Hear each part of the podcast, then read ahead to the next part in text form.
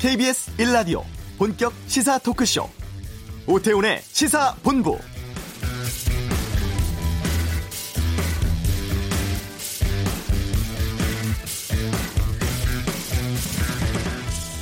트럼프 미국 대통령이 중국산 수입품에 대해서 관세를 추가 인상하겠다는 위협적인 발표를 한 이후에 세계 증시가 요동쳤습니다. 다만 이 위협이 중국의 협상에서 우위를 차지하고자 하는 것이란 관측이 우세한 상황인데요. 우리 금융당국도 미중 무역 분쟁의 불확실성이 다시 부각되고 있지만 현재 협상이 진행되고 있으니까 크게 불안해할 상황은 아닌 것으로 보고 있습니다. 하지만 최근 외환 시장의 움직임이 심상치 않습니다. 원 달러 환율이 1170원대로 오르면서 최근 12월 사이에 30원이나 올랐는데요. 무엇보다 속도가 가파른 점이 주목되고 있습니다. 오태훈의 시사본부 잠시 후 경제브리핑에서 환율 방향과 함께 우리 경제에 미칠 파장까지 짚어보겠습니다. 사법시험에 대한 사회적인 비용을 줄이겠다는 취지로 도입된 로스쿨 제도 올해로 꼭 10년 됐습니다. 법조계에서 우려의 목소리가 최근 나오고 있다고 하는데 이슈에서 살펴봅니다. 정치 둘러싼 가감없는 설전 정치화투, 검경 수사권 조정과 북한 발사체 등에 대한 여야 의원들의 다양한 의견은 2부에서 듣겠습니다. KBS 라디오 오태훈의 시사본부 지금 시작합니다.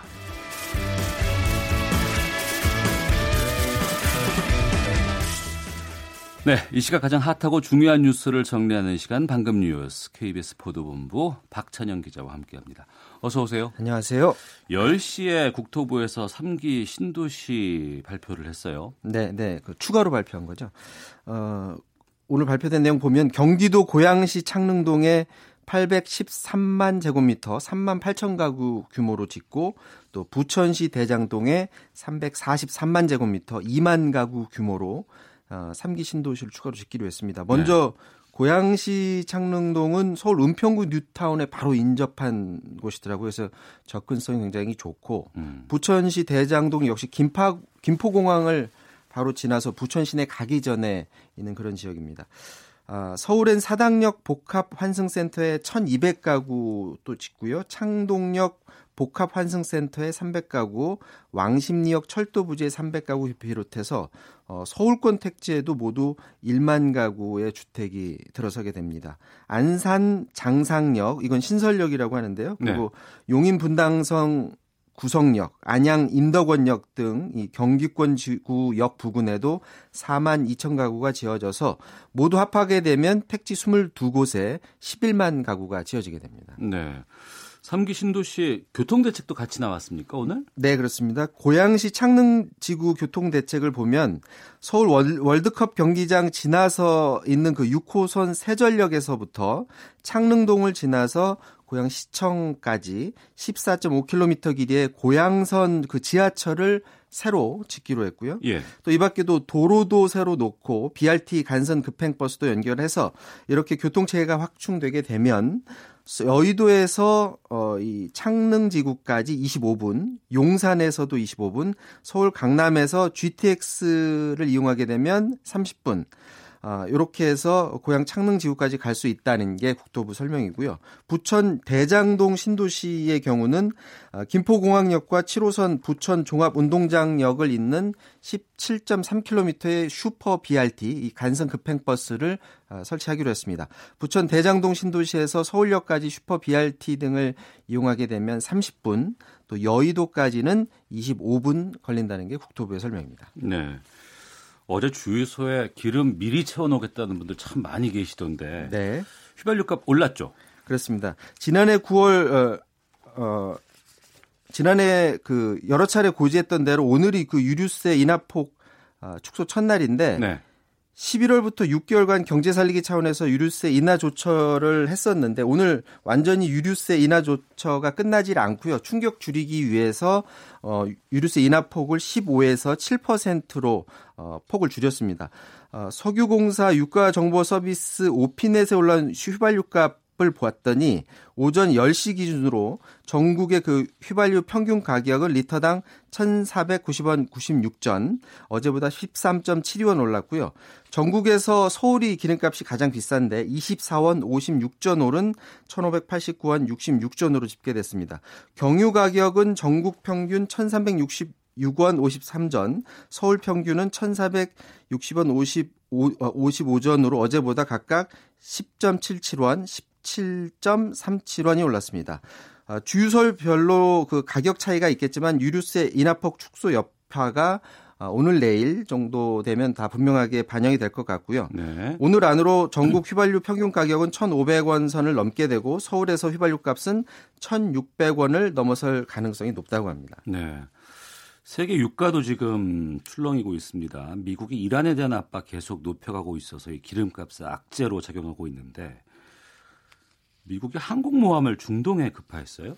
네, 그 중동에서 지금 조짐이 긴장되게 흐르고 있는데 존 볼턴 백악관 안보보좌관이 밝힌 내용을 보면 미국이 최근 이란과 그 대리 국가들이 중동 지역에서 미군에 대한 공격을 가하려는 조짐을 보이고 있다. 이렇게 말하면서 에이브럼 링컨 항공모함 전단을 어, 원래 예정했던 시기보다 2주가량 빨리 중동에 네. 배치했다 이렇게 말했습니다. 그동안 계속해서 어, 중동 지역의 해역에 항모를 주둔시켜 왔었는데 지난해부터 트럼프 정부가 상설 주둔을 빼고 필요할 때만 넣기로 했는데 네. 지금이 이제 필요한 시기라고 판단을 한 겁니다. 다만 중동에서 이란이 미군에 대해서 어떤 공격 조짐을 보이고 있는지 이게 가장 궁금한 부분인데 여기에 대해서는 지금 언급을 하질 않았고요. 초강대국 미국이 현 상황에서 무자비한 어, 무력으로 대응하겠다. 이런 발언까지 지금 내놨거든요. 음. 무자비한 무력을 공헌할 만큼 지금 미란에서의 그 군사적 상황이 굉장히 극한으로 치달았는지 이게 궁금한데 거기에 대해서는 지금 설명을 지금 하질 않고 있고요. 우리가 지금 관심 있게 봐야 될 부분은 트럼프가 지난해 11월 이란산 원유 수출에 대한 제재 조치에 이어서 이달 초에 이란산 원유 수입 예외 조치까지 중단을 했거든요. 예외 조치 해당 국가였던 게 바로 우리나라인데 우리나라도 이제 원유 거래를 하지 못하게 됐고요. 이게 이제 우리나라뿐만이 아니고 국제 유가에도 영향을 줘서 어, 국내 휘발유 값에 영향을 준다는 게 문제입니다. 당연히 수요는 같은데 공급이 줄어들어서 네. 가격이 오르게 되는데 이번 항모전단 파견 소식에 음. 오늘 그 뉴욕 상, 상업거래소에서 6월 인도분 서부 텍사스산 원유 가격이 전 거래일보다 배럴당 0.5% 오른 62.25달러의 거래를 마쳤고요. 또 런던 IC 선물거래소의 7월물 브렌트 유 값도 어, 현지 시각으로 오후 3시 34분 현재 배럴당 1.03% 오른 71.58달러에 거래되고 있습니다. 아, 서부 텍사스산 원유 가격 같은 경우 살펴봤더니 지난해 10, 10월에 76달러까지 치솟았었거든요. 그러니까 얼마나 오를지는 앞으로 어, 미국이 네. 원유를 생산한 오페크 국가에 증산을 요구하고 또 이를 어떻게 해당 국가들이 바, 아, 받아들일지 여기에 달려 있는 것으로 보입니다. 네. 출장 중에 조기 귀국한 문무일 검찰총장 오늘 출근길에서 뭐 여러 가지 입장 밝힌 것으로 알고 있습니다. 뭐라고 말했습니까? 네, 오늘 첫 출근길에서 수사의 개시와 종결이 구분돼야 국민의 기본권이 온전히 보호될 수 있다. 이렇게 얘기했거든요. 지난달 26일 국회에서 어, 제출된 수사권 조정안의 핵심이 바로 이 수사 개시권과 종결권을 어, 경찰에 부여했다라는 점인데 그동안에는 검찰이 사법적인 판단에 따라서 경찰이 영장 신청을 기각하게 되면 경찰은 더 이상 어떻게 할 수 있는 사안이 없었는데 예. 수사권 조정안을 통해서 어, 불복할 수 있게 이제 됐습니다. 이게 문제라는 건데 경찰이 국민의 기본권을 앞으로 이제 자주 침해하게 되는데 이걸 과연 검찰이 어떻게 통제할 수 있느냐, 통제 방법이 필요하다라는 것을 우회적으로 얘기한 건데 그럼 이제 뭐가 더 중요하다라는 또 다른 문제가 있습니다. 어, 수사권 조정안이 이, 만들어진 이유가 바로 검찰이 마구잡이로 이 수사권을 휘두르는 거에 대한 견제 장치가 그동안 없었다는 것도 굉장히 큰 문제 아니었습니까? 네. 이제 뭐가 더 중요한 것의 문제인데 이 부분에 있어서 앞으로 치열한 논쟁이 벌어질 것 같습니다. 알겠습니다. 어, 그리고 이 내용은 저희가 어, 2부에서 좀 살펴보도록 하겠습니다. 방금 뉴스 박찬영 기자와 함께했습니다. 수고하셨습니다. 이어서 교통 상황 살펴보겠습니다. 교통정보센터의 박소영 리포터입니다. 점심시간 되면서 교통량은 줄었는데요. 작업 때문에 밀리는 곳들이 있습니다. 중부 내륙간 고속도로 창원 쪽으로 여주 분기점 부근에서 작업을 하고 있습니다. 한 개 차로가 막혀 있어서 뒤로 7km 구간 정체가 매우 심해서 미리 우회하셔야겠고요. 반대 양평 쪽으로 문경 세제 부근과 충주 분기점 일대로도 역시 작업 여파를 받고 있습니다. 양방향 감곡 부근에서 2차로를 막고 작업을 하고 있어서 정체가 이어지고 있고요. 서울 외곽순환고속도로 판교에서 일산 쪽으로 청계 터널에서 청계 요금소 사이로도 작업 때문에 밀립니다. 이후로 소래 터널에서 송내 그리고 개항에서 김포까지 정체가 되고 있고요. 더 가서 남양주에서 상일 또 반대쪽으로도 송파에서 상일 사이로 밀립니다. 경부고속도로 부산 쪽으로는 한남에서 서초 그리고 죽전 휴게소에서 수원 사이 교통량이 많습니다. 이후로 경산 부근에서는 두 개 차로를 막고 작업을 하고 있어서 뒤로 2km 구간 정체가 매우 심한 상태입니다. KBS 교통정보센터였습니다.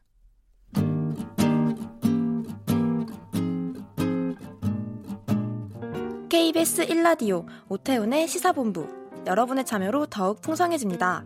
방송에 참여하고 싶으신 분은 문자 9730번으로 의견 보내주세요.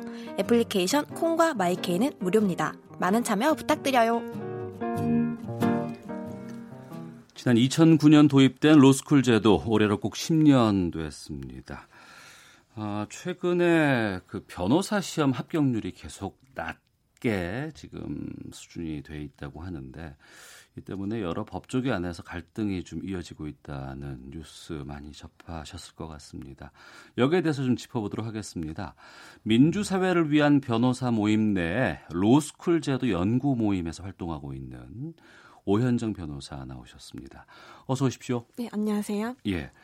먼저 민변 내 로스쿨 제도 연구 모임이 있네요. 언제 왜 만들어졌고 어떤 활동 해오고 있는지부터 좀 듣겠습니다. 네, 일단 로스쿨 제도가 참여정부 사법개혁 일환으로 통과된 지 10년이 지났습니다. 예. 제도가 예. 제대로 운영되고 있는지 당초 음. 개혁적 취지가 충분히 실현되고 있는지 연구하고 검토하기 위해서 네. 민변 내부에서 작년에 모임을 만들었고요. 연구 모임 결과에 대해서 회원 전체를 대상으로 한 토론을 거쳐서 지난달에 음. 법학전문대학 대학원 제도의 문제점과 개선 방안에 관한 의견서를 네. 법무부와 교육부에 제출하고 이와 관련한 기자회견을 여는 등 로스쿨 제도가 본래 취지대로 운영될 수 있도록 시민사회 그리고 법조계 일원으로서 목소리를 내는 활동을 해오고 있습니다. 그러니까 로스쿨은 법학 전문 대학원인 거 아니에요? 네, 맞습니다. 여기를 대학원을 마치고 나서 변호사 시험을 봐야지만 정식 변호사가 되는 네, 거죠? 네, 맞습니다. 네. 그런데 최근에 변호사 시험 합격률이 50% 정도밖에 안 된다고요? 네, 맞습니다. 이게 어떤 문제가 있는 거예요, 그러면? 뭐, 일단은 변호사 시험 지금 로스쿨 제도 도입 전에 제도가 사법 시험이었지 않습니까? 예. 사법 시험이 당시에 시험 한 방으로 출세하는 길이다. 이렇게 인식이 되어서 수많은 젊은이들이 사법 시험에 사시 붙으면 집에서 다 난리 나고 그렇죠. 그랬어요. 예, 예. 네, 사법 시험에만 매달리면서 어. 이제 시험도 사실 경쟁이 점점 심해지다 보니까 예. 수험 기술을 평가하는 시험으로 변질이 되고 음. 여러 가지 폐단이 있었습니다. 그러니까 우선 우선 사회가 돌아가는 모습, 사람들이 살아가는 모습을 충분히 경험하지 못하고 네. 그리고 고민해보지 못한 채 수험에만 몰두를 해서 어. 법조인이 된 사람들이 과연 좋은 변론, 좋은 재판, 좋은 수사했는가 이런 부분에 대해서 근본적으로 좀 의구심이 있었던 거고요. 네. 또한 네. 이게 정원제 선발 시험이기 때문에 어, 대부분이 패자가 될 수밖에 없는 그런 시험입니다. 그럼에도 불구하고 많은 사람들이 장기간 시험에만 몰두를 하면서 사실상 실업 상태에 빠지는 사실낭이 문제가 굉장히 심각했습니다. 그래서 이런 폐단 때문에 법조인 양성 제도를 시험에 의한 선발이 아니라 교육을 음. 통한 양성으로 네. 근본적으로 변화시켜 보자 이렇게 해서 로스쿨 제도를 만들었는데 네. 정작 시험의 운영에 있어서는 음. 종전 사법 시험의 관성을 버리지 못하고 잘못 운영 운영되어 온 결과가 아닌가 싶습니다. 예. 그러니까 절반 정도의 합격률이라는 게 어떤 문제점을 안고 있는 거예요, 음. 지금 같은 경우에? 일단은 학생들이 시험에만 매달릴 수밖에 없는 그런 상황입니다. 그렇기 때문에 로스쿨 제도는 교육을 통해서 법조인을 양성하자, 전문가를 양성하자 이런 취지인데 네. 어, 전문 교육이나 실무 교육이나 공익인권 교육 같은 것들이 제대로 이루어질 수가 없습니다. 음. 학교 수업에 아무리 충실히 임해도 네. 절반은 변호사 시험을 통과할 수가 없기 때문에 시험에 도 도움이 않는 수업은 외면당하는 것이죠. 입시네요, 그야말로. 네, 그렇죠. 예. 그더 심각한 것은 지금 변호사 시험이 현재 졸업 후에 5년 내 5회만 응시가 가능하도록 되어 있거든요. 질병이나 임신이나 출산과 같은 불가피한 상황이 발생해도 예외가 인정되지 않습니다. 어. 지금 변호사 시험 합격률이 응시자 대비 80% 정도로 유지될 것이다라고 가정하고 이렇게 가혹한 규정을 국회에서 만든 것인데요. 네. 실제로는 매년 합격률이 거의 10%씩 어, 매년 떨어져 왔거든요. 음. 그러니까 커트라인이 계속 오르고 첫 해 시험에서 부진했던 사람이 노력을 해서 점수를 올려도 커트라인이 또 오르기 때문에 또다시 탈락하는 경우가 자꾸 생기게 됩니다. 그래서 음. 이렇게 5년이 지나서 응시 기회를 영원히 박탈당한 이른바 오탈자가 700명 이상 되는 것으로 현재 추정이 되고 있습니다. 예. 그리고 이미 수천만 원의 등록금을 내고 졸업을 했는데도 수험 생활이 장기화되면서 빚으로 연명하는 이른바 변신 학 현상인 문제도 점차 심각해지고 있는데요. 음. 특히 로스쿨은 빨리 입학해도 20대 중반이고 네. 30대, 40대에 다니던 직장을 그만두고 입학하시는 분들도 계시거든요. 수험 생활이 길어지면 나중에 다른 데 취업하기도 어렵고 가족을 부양하기도 어려워서 네. 종전 사신앙인 문제보다도 어떻게 보면 더 심각한 양상이 아닌가 싶습니다. 어. 근데 궁금한 것이 이 로스쿨 도입했을 때 법무부 이야기는 그 변호사 시험을 의사 자격 시험 정도로 어, 하겠다 이렇게 설명한 바가 있거든요. 근데 또 한편으로는 합격자 수를 뭐 입학 정원의 한 75% 선으로 정하고도 지금 있는 상황이고 지금은 그게 50%까지 내려갔다는 거 아니에요?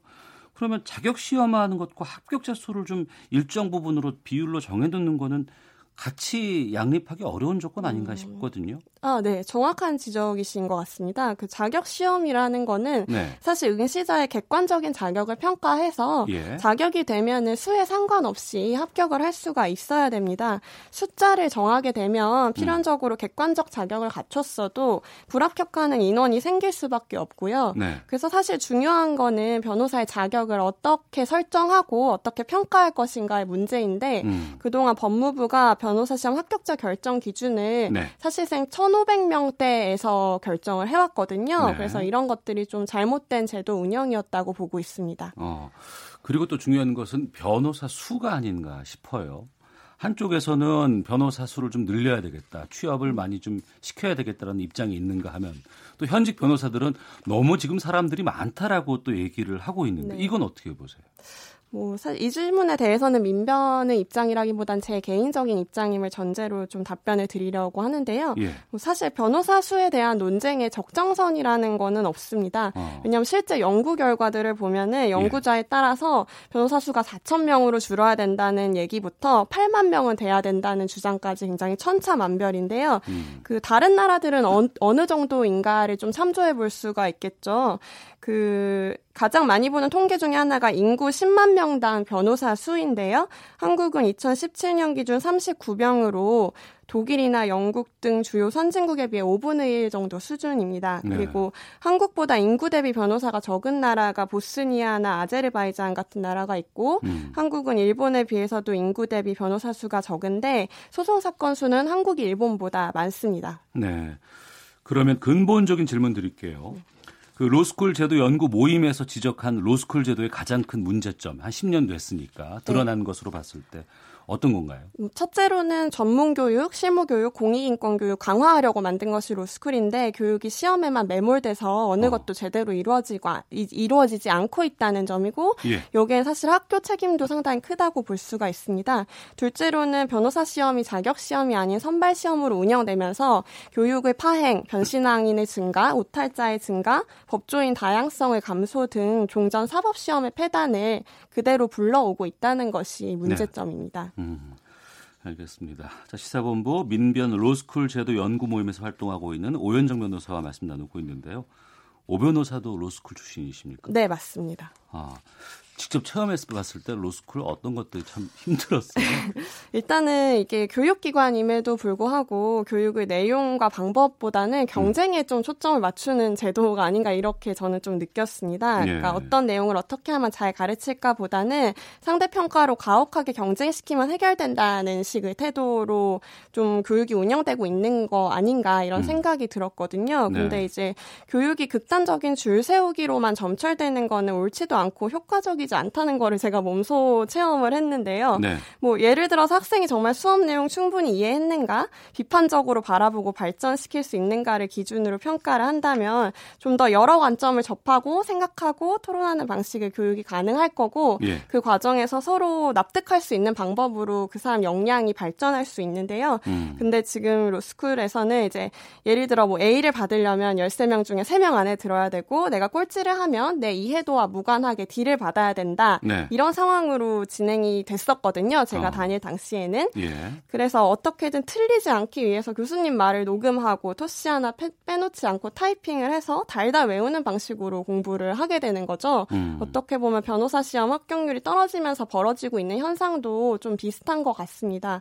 지금 뭐 여러 가지 4차 산업혁명이나 AI 변호사 이런 것들을 말하는 상황에서 그거 원하는 분들도 꽤 계시더라고요. 그렇죠. 예. 그러니까 단순한 암기는 사실 이제 크게 효용을 가지지 못하는 시대가 됐고 어. 오히려 전문성과 창의성, 실무 능력을 제대로 개발시킬 수 있는 교육을 하고자 만든 게 로스쿨인데 예. 이게 상대평가의 문제로 인해서 좀 그런 교육들이 제대로 이루어지기 힘든 구조라는 것을 많이 느꼈습니다. 음. 그 민변에서는 지금 이 개선 방법으로 변호사 시험의 자격 시험화를 주장하고 있는 상황이잖아요. 네.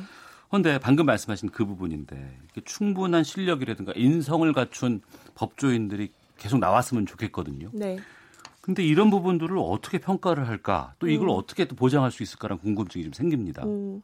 일단은 민변 입장에 대해서 좀 명확히 말씀을 드리면 변호사 네. 시험 자격 시험은 문제 해결 출발점이고 종착점이 음. 아니다 이렇게 말씀을 드리고 싶습니다. 네. 변호사 네. 시험 자격 시험은 궁극적으로 교육의 정상화와 내실화를 위한 것이고요. 음. 교육기관의 책임이 막중하죠. 그래서 저희는 교육 정상화와 자격 시험화가 두 가지 과제가 같이 가야 된다고 주장을 하고 있는 것이고요. 예. 뭐 이를 위, 위해서 이제 외부 기관에 의한 평가나 모니터링 이런 부분들도 강화될 필요가 있을 것 같습니다. 음. 그러니까 숫자 논쟁보다는 교육의 네. 내용을 실질적으로 개선하기 위한 노력을 하자. 음. 그렇게 해서 개선된 교육을 통해서 실력과 인성을 갖춘 변, 법조인을 양성하자 이런 이야기입니다. 네. 그런데 여기에 대해서 이 변호사 협회 대한 변협 같은 경우에는 변호사 수 증원에는 지금 반대하고 있는 입장으로 알고 있습니다. 네, 그렇습니다. 그러니까 뭐 여러 가지 문제 해결 없는 변호사 증언에는 반대한다는 뜻 같은데 음. 그 앞에 그게 붙더라고요. 유사 직역 문제 해결. 이 유사 직역이라는 게 구체적으로 뭘 말하는 거예요? 어, 제가 알기로는 노무사나 행정사나 법무사와 같이 네. 그러니까 변호사도 수행할 수 있는 업무를 이제 별도의 자격증으로 만들어서 음. 법조 유사 직역이라고 그것들을 부르는데요. 예. 그래서 이런 것들이 너무 난립하고 있다. 그래서 어. 여러 가지 전문 자격 제도를 통폐합하자 이런 취지의 주장을 변협이 하고 있는 것으로 알고 있습니다. 그러니까 이런 건가요? 그러니까 중개 업무를 무슨 변호사가 맡는다거나 뭐 이런 부분까지도 이런 것들이 다 포함되는 건가요? 네, 그러니까 변호사가 다 할 수 있는데 지금 어. 자격 제도가 네. 좀 불필요하게 너무 여러 가지 종류의 자격을 둬서 어. 하고 있다. 그리고 이 과정에서 문제점들이 발생한다 이런 취지의 주장으로 알고 있습니다. 예. 그리고 또 대한 법학 교수회라는 네. 곳에서 네. 어, 로스쿨 제도가 완전히 실패했다. 그리고 새로운 사법 시험을 도입해야 한다 이렇게 주장을 하기도 했는데 음. 이 주장에 대해서는 어떻게 생각하십니까? 뭐 일단 저는 로스쿨 제도가 실패하고 있다면은 그건 예. 사법 시험을 폐단을 재현하고 있기 때문이라고 생각을 하는데요. 근데 음. 이제 그걸 새로운 사법 시험으로 푼다는 거는 너무 구태의연한 사고 방식이 아닌가 싶고요. 변호사 시험이 제대로 운영이 되지 못하면서 제도가 정상적으로 잘 운영되지 못한 점을 고려하면 로스쿨 네. 제도 자체에 대해서 쉽게 실패라고 규정하는 것이 타당한지 음. 좀 의문입니다. 네. 어제 보도된 기사 가운데는 이런 것도 있었어요. 그러니까 서울대 로스쿨 신입생 93.4%가 스카이 출신이다. 그러니까 특정 학교 출신들이 서울대 로스쿨에 진학하는 비율이 압도적으로 많다는 뜻이고 또 여기서 변호사 시험 합격률도 높다고 하는데 이런 것도 좀 문제로 등장하지 않을까 싶기도 하거든요. 네, 그 여전히 되게 중요한 문제이죠. 근데 여러 가지 통계 자료들을 보면 네. 사법 시험 시절보다는 로스쿨 도입 후에 그래도 법조인의 출신 학과나 출신 대학의 다양성이 많이 늘기는 했습니다. 음. 그 지금 로스쿨은 특별 전형 제도랑 지역 인재 균형 선발 제도, 장학금 제도 이런 것들을 두고 있고 네. 이런 것들은 보다 다양한 사람들이 사회 경제적인 어려움에도 불구하고 변호사가 될 수 있도록 배려하는 제도이거든요. 그래서 이런 제도들을 강화할 필요가 있다고 생각이 됩니다. 네, 청취자 김수영님께서 지금의 변호사 시험 제도 지나친 경쟁을 유도한다는 것 같습니다. 하지만 아무나 변호사 되면 그게 더 큰 문제 아닐까요?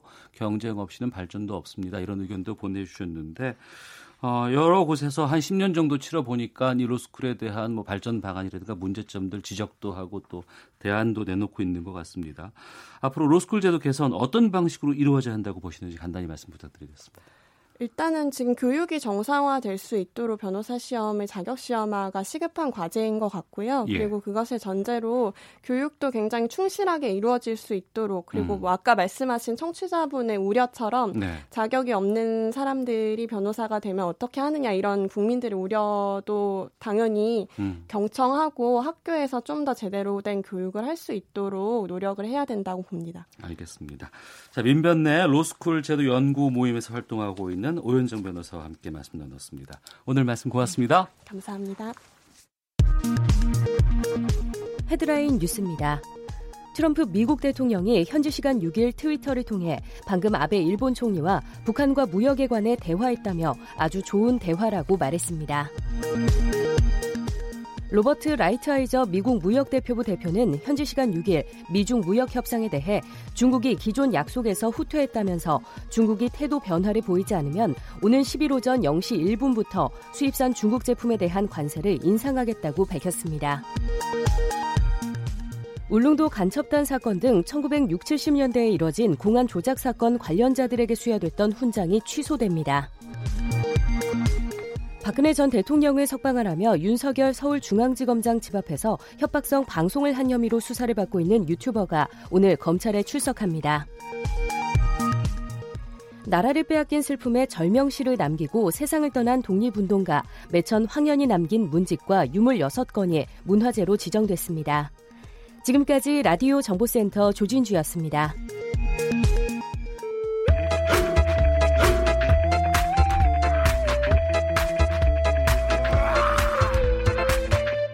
오태우래 시사 본부.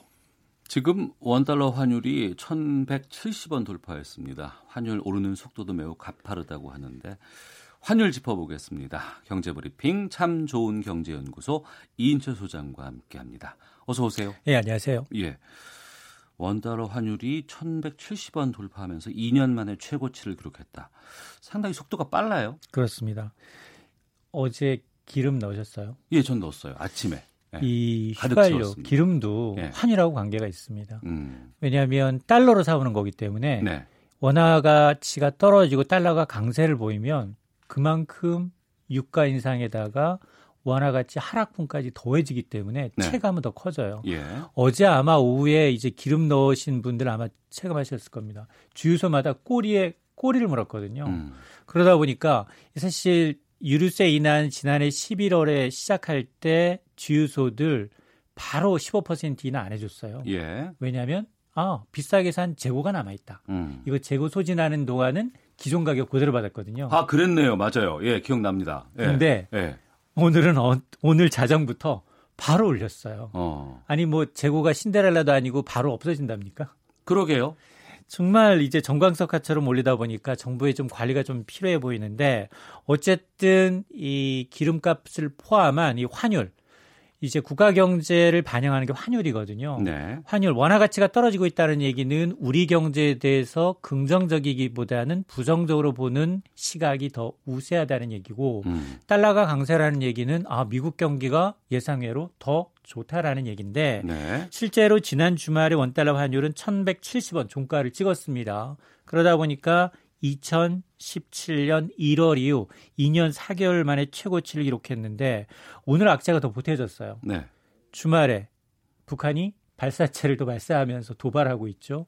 여기다가 트럼프 대통령이 트윗으로 미국과의 추가 관세 전쟁을 선포하면서 중국과 중국과 예, 예. 중국과의 이제 관세 10일 정도면 타결을 낼 것이다라는 기대감이 있었는데 음. 이제 마지막 몸부림을 치고 있습니다. 이러다 보니까 이런 불안감이 반영되니까 오늘 오전에는 어, 1170원 선까지 70원대 중반까지 올랐었거든요. 예. 그러다 다시 하락 반전했다가 지금 강보합세를 보이고 있는데 이처럼 원화 가치가 급락하는 이유가 뭐냐 크게 세 가지입니다. 일단 앞서 말씀을 드렸습니다만 미국 경기가 예상보다 강합니다. 음. 미국의 지난 1분기 경제 성적표 무려 3.2%예요. 급성장을 했거든요. 어, 그런데 이제 같은 기간 우리는 마이너스 0.3% 역성장을 했고 우리 수출도 지금 5개월 연속 마이너스를 기록하다 보니까 한국 이 경제 펀더멘털에 대한 우려가 이제 반영된 거고요. 네. 두 번째가 4월에는 이제 외국인 투자자들한테 이제 한 10조 원 정도로 추정이 되는 배당금 주식 투자 배당금이 입금이 되거든요. 네.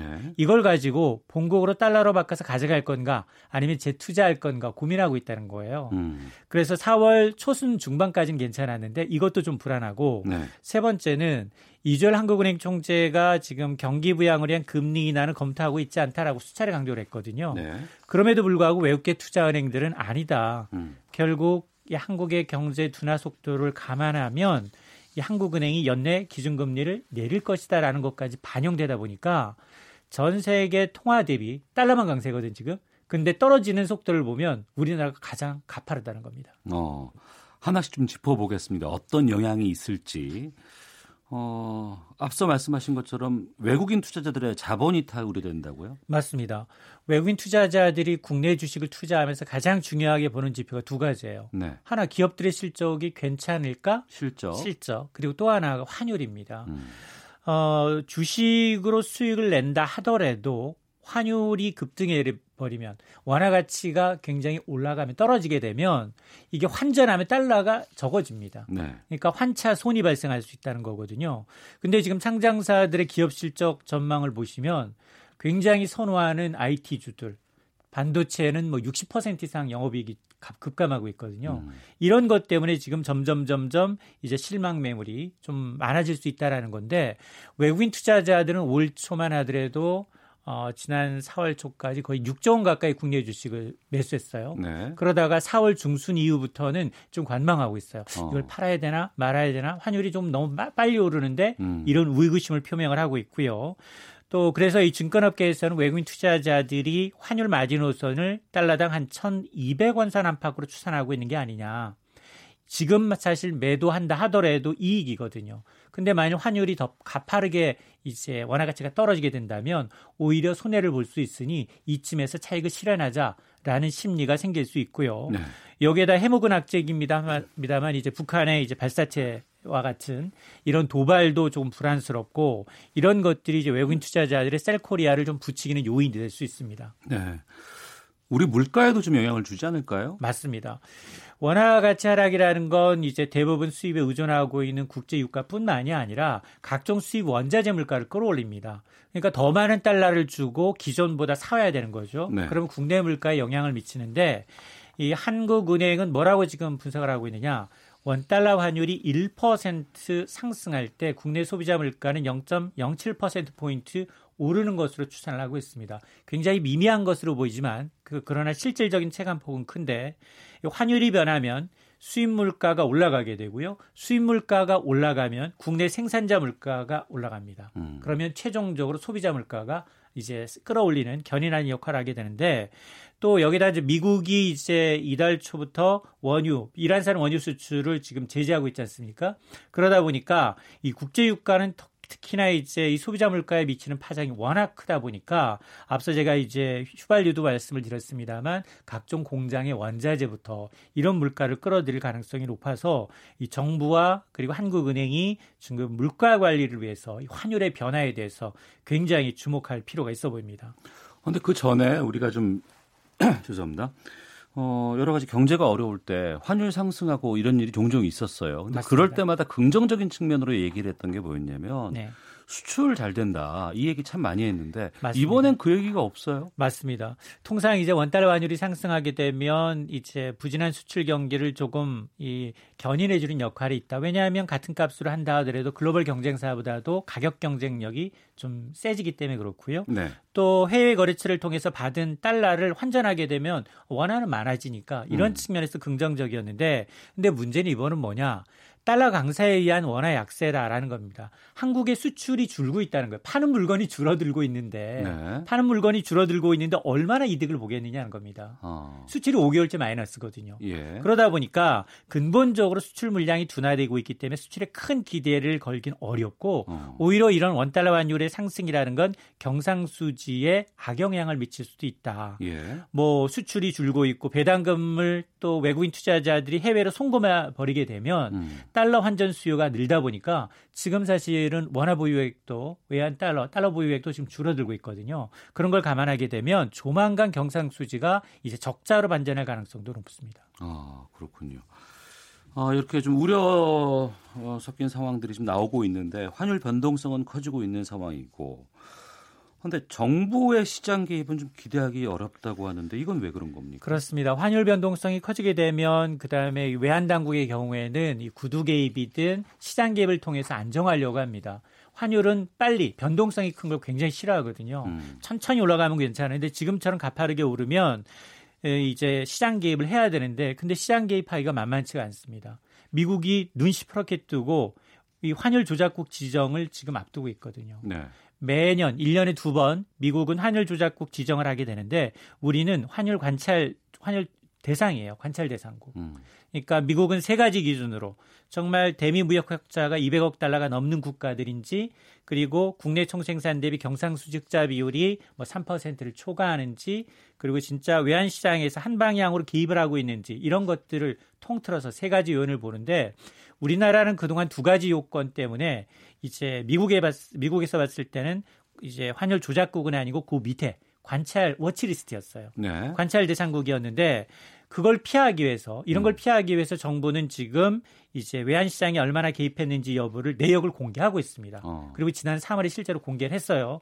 그러다 보니까 이게 만일 드러나기 때문에 환율 변동성이 커져도 주기적으로 이제 공개해야 되는 내역이 있기 때문에 정부와 그리고 한국은행이 좀 정책 여력이 좀 운신의 폭이 좀 줄어들었다라는 겁니다. 알겠습니다.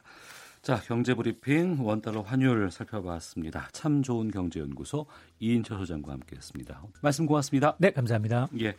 잠시 후 2부 정치화투 문무일 총장에 쏘아올린 국회 수사권 조정안 논의에 대한 현직 의원들의 입장 듣겠습니다. 하재근의 문화살롱 블루보틀 신드롬에 대해서 또 방탄소년단까지 짚어보겠습니다. 뉴스 들으시고 2부에서 이어집니다.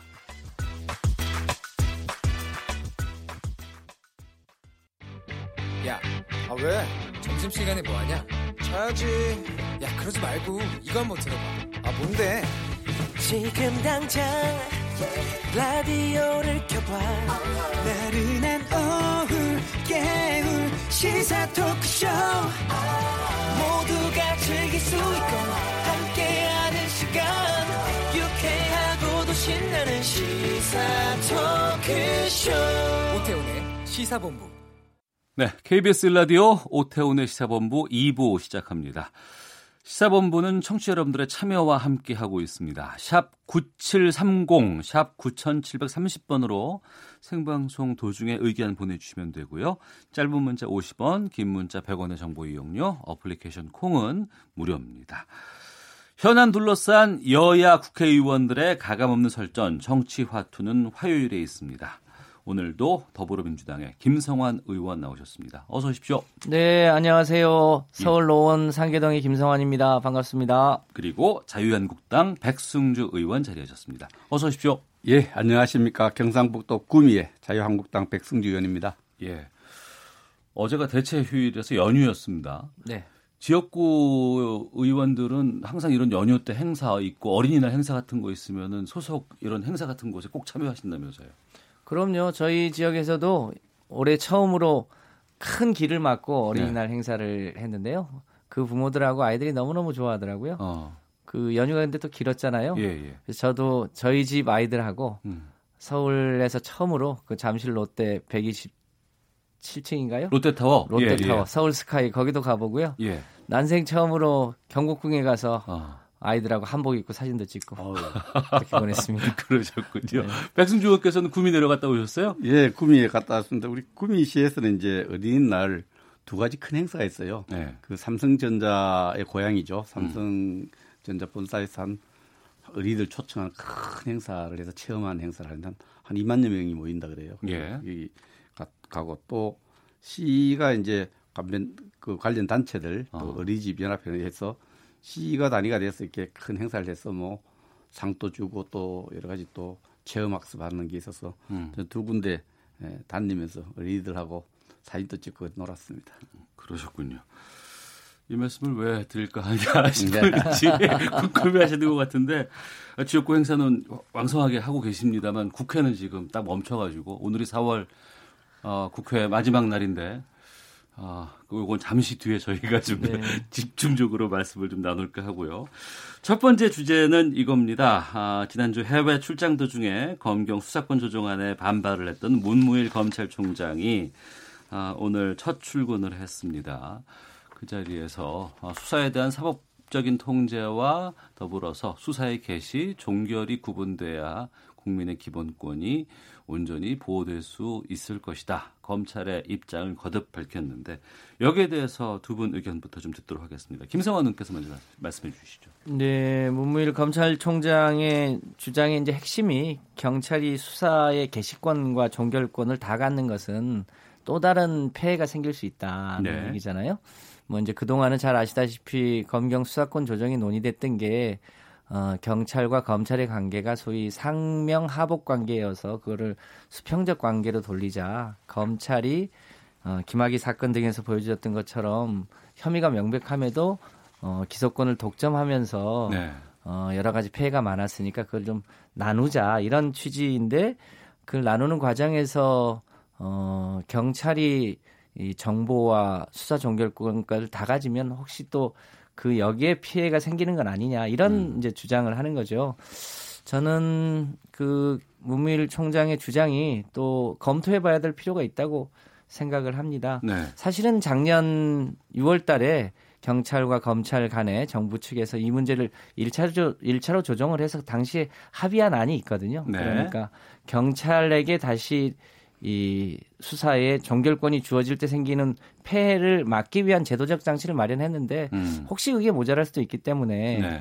이번에 이제 검경 수사권 조정안이 어, 패스트트랙에 태워진 다음에 상임위 등에서 논의가 있, 을거 아닙니까? 음. 그 과정에서 또 혹시라도 생길 수 있는 역폐에 대해서도 어, 논의할 수 있다. 그런 면에서 또 무밀 총장의 그런 제안도 충분히 검토해볼 가치가 있다 이렇게 생각합니다. 네, 백순주 의원님께서. 예, 현직 검찰총장 문무일 검찰총장이 해외 순방 중에 있었는데 그만두고 돌아왔죠. 돌아왔는데 해외 순방 중에 던진 메시지가 굉장히 묵직한 거예요. 음. 어, 민주주의에 패스트트랙 세워진 검경수사 조정 방안과 또 뭐 관련된 법안 공수처법도 저는 해당된다 봅니다. 네. 민주주의에 위배된다는 거대 메시지를 갖고 이제 예, 정부 여당이 추진한 것에 대해서 이의를 제기를 했고 또 기국을 하자마자 어, 현재대로 가면은 어, 국민 기본권 보호에 문제가 있다, 빈틈이 생긴다 이런 메시지를 이제 갖고 들어왔습니다. 어, 기본적으로 어, 뭐그 세부 내용적으로 어떤 조목이 어떤 조항이 어떤 이런 부분에 대해서 있었죠. 오늘 또뭐 어, 저 수사 개시와 총결권은 구분돼야 된다. 구체적인 것도 나오고 어, 법안이 이 만들어지는 과정에서 검찰 입장을 담당하게 우리가 필요하겠다 이렇게 얘기했습니다.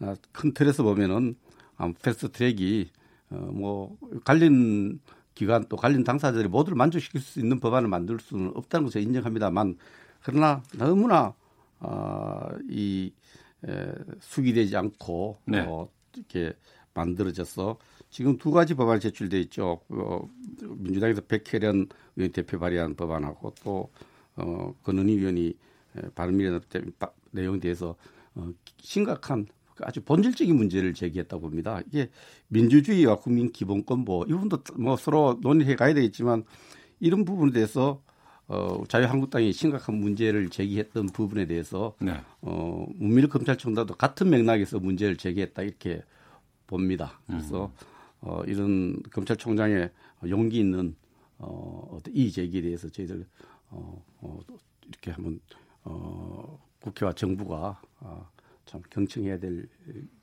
부분이 있다 고 생각합니다. 그러니까 문무일 검찰총장의 의견에 자유한국당 쪽에서는 많은 그 결을 같이 하고 있다고 보시는 건가요? 일단 지금 패스트 트랙으로 이렇게 추진한 그 자체가 예. 민주주의에 위배된다는 거죠. 그 내용 어. 자체가 어. 이런 부분에 대해서 우리도 이게 민주주의에 좀 파괴적 요소가 있다. 예. 아, 이런 부분에 있어서 기본 철학적인 측면에서는 음. 또 절차적 측면, 뭐 제기한 방법 이런 문제에 대해서 어, 공감대를 많이 가진다 이렇게 볼 수 있습니다. 네. 여기에 대해서 김성환 의원님.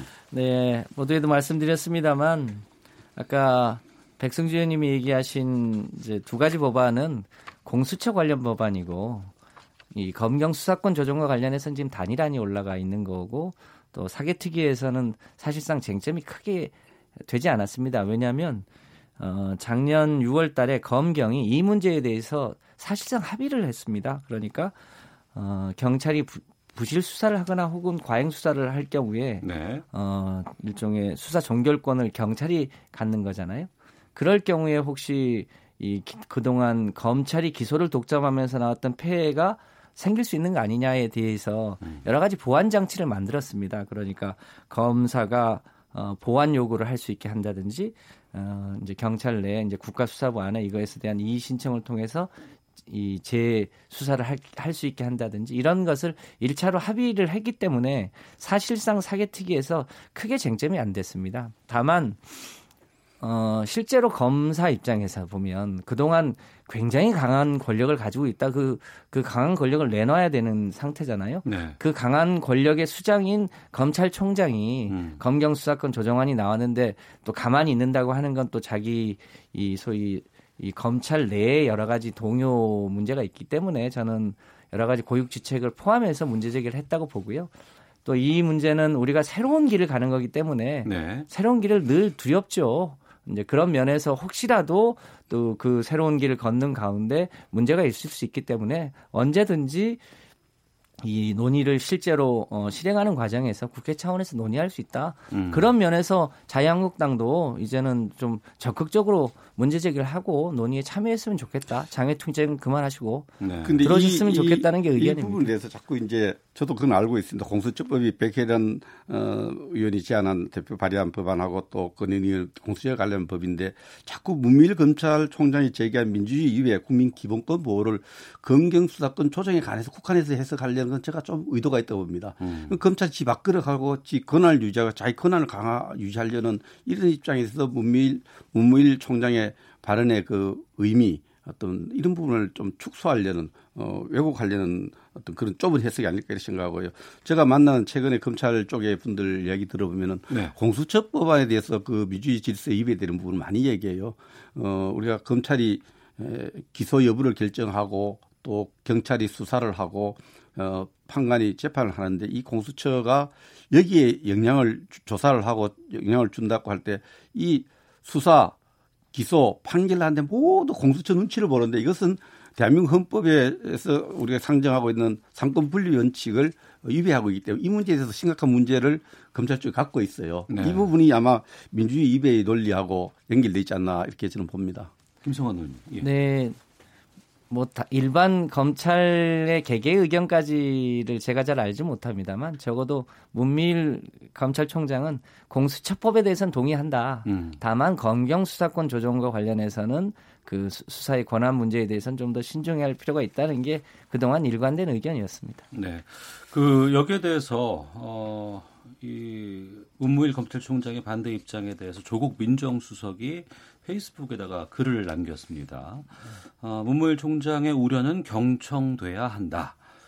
또 최종 선택은 입법자의 목이라며 어, 좀 자제를 요구하는 글을 남겼는데 이 부분 어떻게 보시는지 백승주 의원께서 좀 답변을 해주시죠. 저는 민정수석의 직무 범위가 어디까지인지를 제가 청와대 근무를 안 해서 잘 모르지만 민정수석은 이렇게 입법 저 사실 조국 수석이 계속 사법 개혁을 한다 그러는데 사법 개혁을 하기 위한 기구는 있습니다. 법을 만들 때 국회가 만들고요. 네. 또 전체적으로 법률을 따지고 여러 가지 법률 체계에서 다른 법과 충돌 문제는 법제처에서 다루고 이 전체적 사법 개혁에 지금 법무부 장관도 있어요. 이런 각 정부 조직법에 따라 각자의 역할이 다 있는데 민정수석이 국회가 하는 일, 법무부가 하는 일, 법제처가 하는 일에 다 관여하는 것 저는 도대체 이해가 안 됩니다. 민정수석의 업무 범위가 아닐 그 본인이 해야 될 인사검증 문제에 대해서 국민의 불만이 그렇게 높지 않습니까? 인사검증 음. 제대로 못하고 인사 추전 제대로 못한다고 이런 부분을 안 놓고 자꾸 이런 어 이렇게 입법부에서 해, 진행되는 일에 대해서 뭐 시민으로서 의견을 제시할 수 있지만 좀 지나치다. 음. 이거는 사실 입그 민주당 대표도 대표 비서실장이죠. 대표도 있고 민주당 원내대표도 있고 이런 분들의 고유한 업무기 때문에 이 의견이 있으면은 네. 찾아가서 얘기하든가 전화를 하든가 그렇게 해서 하는 게 국가의 국회 정상적인 모습이 아닐까. 조국 수석 그런 부분에서 좀 음, 성찰해야 된다고 생각합니다. 대단히 네. 잘못된 지금 활동 범위다 이렇게 봅니다. 음, 김성환 의원님. 네, 뭐 우리 백승주 의원님이 당의 최고 지도부가 아니시니까 어, 그렇겠습니다만 민정수석이 할 일이 아니라 국회가 할 일이고 법제처가 할 일이라고 하신다면 그렇죠. 장외투쟁 그만하시고 자유한국당도 적극적으로 국회의 한 축으로서 좀 의사제의 문제 제기를 하고 이 법안이 최종적으로 합의될 수 있도록 좀 적극 나서주시면 좋겠다고 생각을 합니다. 다만 청와대는 과거의 권위주의 시대의 청와대가 아니라는 것도 좀 양해해 주시면 좋겠는데 저도 노무현 대통령 때 청와대 정책실 정책조정 비서관을 했습니다만 과거에는 청와대는 소위 보이지 않는 비서 역할만 하라는 권위주의 시대 역할이 있었습니다. 지금은요, 어, 청와대도 일종의 어, 대통령이 비서의 한 사람으로서 자신의 의사를 대통령을 대신하여 내는 것에 대해서 어, 실제로 우리 당에서도 그걸 문제 제기하지 않습니다. 정책실장 혹은 다른 민, 다른 수석들도 적극적으로 어, 자기 업무 범위와 관련해서는 어, 뭐랄까, 언론에 기고도 하고 발표도 하고 그렇게 하지 않습니까? 그거를 무슨, 어, 뭐랄까요, 무슨 지침이라고 생각하는 사람이 아무도 없습니다. 그런 점을 감안해서 이제는 수직적 권위주의 시대가 아니라 이 수평적 민주주의 시대다. 이렇게 이해해 주시면 좋겠는데 아무래도 자유한국당이 이제 과거 권위주의 시대에 조금 더 익숙하셔서 그게 좀 불편하신 모양입니다. 그걸 좀 시대의 변화상을 잘 이해해 주시면 좋겠습니다. 제가 좀 말의 유의같이 들리는데요. 수평적 권위주의 이런 말씀에 저는 신권위주의라 봐요. 청와대 비서의 고유의 어떤 모습이 뭐 비서란 게 임무가 있지 않습니까? 이번 있으면 말이 없다. 음. 대통령한테 직언하고 이래야 되는 부분이지. 어, 청와대가 대통령 직언거에서 권력을 가지고 있지 않습니까? 권한을 가지고 있기 때문에 그 사람의 목소리 하나하나는 대통령의 목소리로 이렇게 전달될 수 있고 전달받는 이런 우리 문화가 있는데 청와대 비서들이 계속해서 모든 분야에 대해서 메시지를 내고 얘기를 하고 이럴 때 그 대통령 목소리로 들리거든요. 호가 호의가 되는 겁니다. 그런 측면에서 저는 어, 그것이 수평적 권위주의고 아주 좋게 해석을 해주신 우리, 우리 김성환 의원님 말씀도 뭐, 뭐, 일견도 그런, 그런 새로운 문화가 오겠구나 하지만 저는 이거야말로 우리가 어, 좀 경계해야 될 신권위주의, 호가 호의 문화다 이렇게 봅니다. 네. 청취자 7030님, 경찰이 수사 종결권을 갖는 것은 아직 시기상조입니다. 아직 경찰의 수사력이 부족하다고 생각합니다라는 의견 주셨고 2846님은 자유한국당은 언론 국회로 들어오셔서 국민을 위해 논의를 시작해 주세요. 여러 문제 있다 지적하고 있는데 문제를 해결하면 무엇이든 국회에서 논의를 해야 하지 않나요?라고 의견 주셨는데요. 그러니까 앞서서 김성환 의원께서도 뭐 국회 복귀해서 논의하자라고 말씀하시는데 자유한국당 지난 5월 4일이었습니다. 토요일에 광화문에서 3차 대규모 집회를 열기도 했고요. 아, 먼저 거기에 대해서 좀 말씀해 주시죠. 우리 저 고사성어에 예. 결자 해지란 말 있지 않습니까? 네. 일을 엉망으로 만든 엉키게 만든 사람이 그 일을 풀어야 한다. 이 결자 해지란 말이 있습니다. 이 국회를 이렇게 어 정말 어렵게 만든 민주당이 이좀 음, 새롭게 생각을 해야 됩니다. 결자 해제의 마음으로 왜 장애 투쟁을 갔습니까? 제1야당 112석을 가진 제1야당을 놔두고 그 법률권 정당들끼리 선거법을 개정을 하는 이런 모습들은 이런 이렇게 하는데 너희들은 숫자 모자 가만히 있어라. 음. 이 말이 되겠습니까? 그리고 어 패스트트랙을 암용해서 어 이런 어 우리 당이 장애 투쟁에 나서게 된 거 아닙니까? 그래서 어 우리 문밀 총장도 얘기했던 자유민주주의 가치가 위험에 빠졌다. 이런 판단 속에서 이 가치를 지켜야 된다는 호소를 국민께 드리려고 하고 있는데 아무튼 결자 해지의 마음으로 민주당이 에, 이 원천 무효 주장 부분에 대해서 패스트트랙 원천 무효 부분을 들여서 국회를 정상화 네. 어, 시키는 것이 옳다 이렇게 생각합니다. 그러니까 패스트 트랙을 철회 없이는 국회 복귀가 아직까지는 전혀 가능성이 없는 상황인가요? 어, 실질적으로 어, 지금 패스트 트랙에 태워진 법안들은 어를 어, 새롭게 원천 무효한 마음으로 예. 이, 저 의논할 그런 어, 결단을 민주당이 내려야 아. 어, 국회가 정상화되지 않겠나 저는 그렇게 생각을 해봅니다. 예. 이러한 자유한국당의 입장에 대해서 김성환 의원님. 이, 이 사자 성어는 적반하장이 훨씬 더 맞겠죠. 또 결자 해지를 하려면 자유한국당이 결자 해지를 하는 게 맞습니다. 왜냐하면 국회 선진화법이 왜 만들어졌습니까? 국회 날치기 하지 말고 평화적으로 하되 다수 의사를 일방적으로 가로막는다면 그것을 처리할 수 있도록 하는 제도를 박근혜 대통령 때 만들었습니다. 박근혜 당 대표 시절에 만들었습니다. 2012년에 자유한국당이 전신인 새누리당이 만들어 놓고 본인들이 마음에 안 든다고 어, 그, 그것 때문에 장애 투쟁을 한다고 하는 건 그야말로 적반하장이죠. 그러니까 적반하장이든 결자 해지든 자유한국당이 어, 결자 해지의 마음으로 본인들이 만드신 어, 국회 선진화법 그게 문제가 있다면 그 선진화법을 바꾸시는 걸 먼저 하시든가 하셔야 되지 않을까 싶고요. 저희가 보기에는 정말 명분 없는 장애 투쟁인데 왜 이것을 계속 끌고 가실까? 이거 혹시 이 황교안 지금 당 대표께서 사전 선거 운동 차원에서 하신 건 아닌가 이런 걱정도 한편으로는 합니다. 네. 특히 이제 자유한국당 지지자분들께서는 혹시 이것을 좋아하실지 모릅니다만 일반 국민들은 별로 달갑지 않게 보고 있다 이렇게 생각을 합니다. 그래서 오히려 이게 어, 자유한국당 스스로를 소위 국회에서 고립시킬 뿐 아니라 국민들 마음속에서도 고립이 될 수 있다 이런 점까지를 감안하셔서 저는 조건 없이 빨리 국회로 들어오시는 게 결자 해제하는 마음이지 않을까 이렇게 생각합니다. 지금 어, 김성환 의원님 말씀은 이제 우리 당 보고 굴복하고 들어라 이렇게 아무것도 줄 것이 없다 이런 입장 같은데 이 네. 법은 예. 정확하게 법을 만들 때 재정 정신이 있습니다. 패스 출액 신속 처리 안건을 만든 취지는 법을 제출해 놓고 그것을 논의하다가 논의가 하다 하다 안 되면은 패스트트랙을 지정하는 겁니다. 이번에 법은 보면은 의안까지 제출도 하지 않은 상태에서 법안도 한 번 제출하지 않은 상태에서 그냥 패스트트랙 지정하겠다 지정하는 거예요. 그 신속 처리 안건의 법의 정신을 기본적으로 어, 무시하고 어, 어, 저 제1 야당을 완전히 이렇게 어, 무시한 어, 그죠. 이렇게 어떻게 협치가 되겠어요. 그래서 이걸 어 우리 당을 걱정하는 게 걱정은 뭐 걱정을 해주는 거는 뭐 저 김상환 인품 믿고 그 걱정해 주는 건 이해되지만은 네. 이 국정 운영의 포괄적 책임을 누가 져야 됩니까?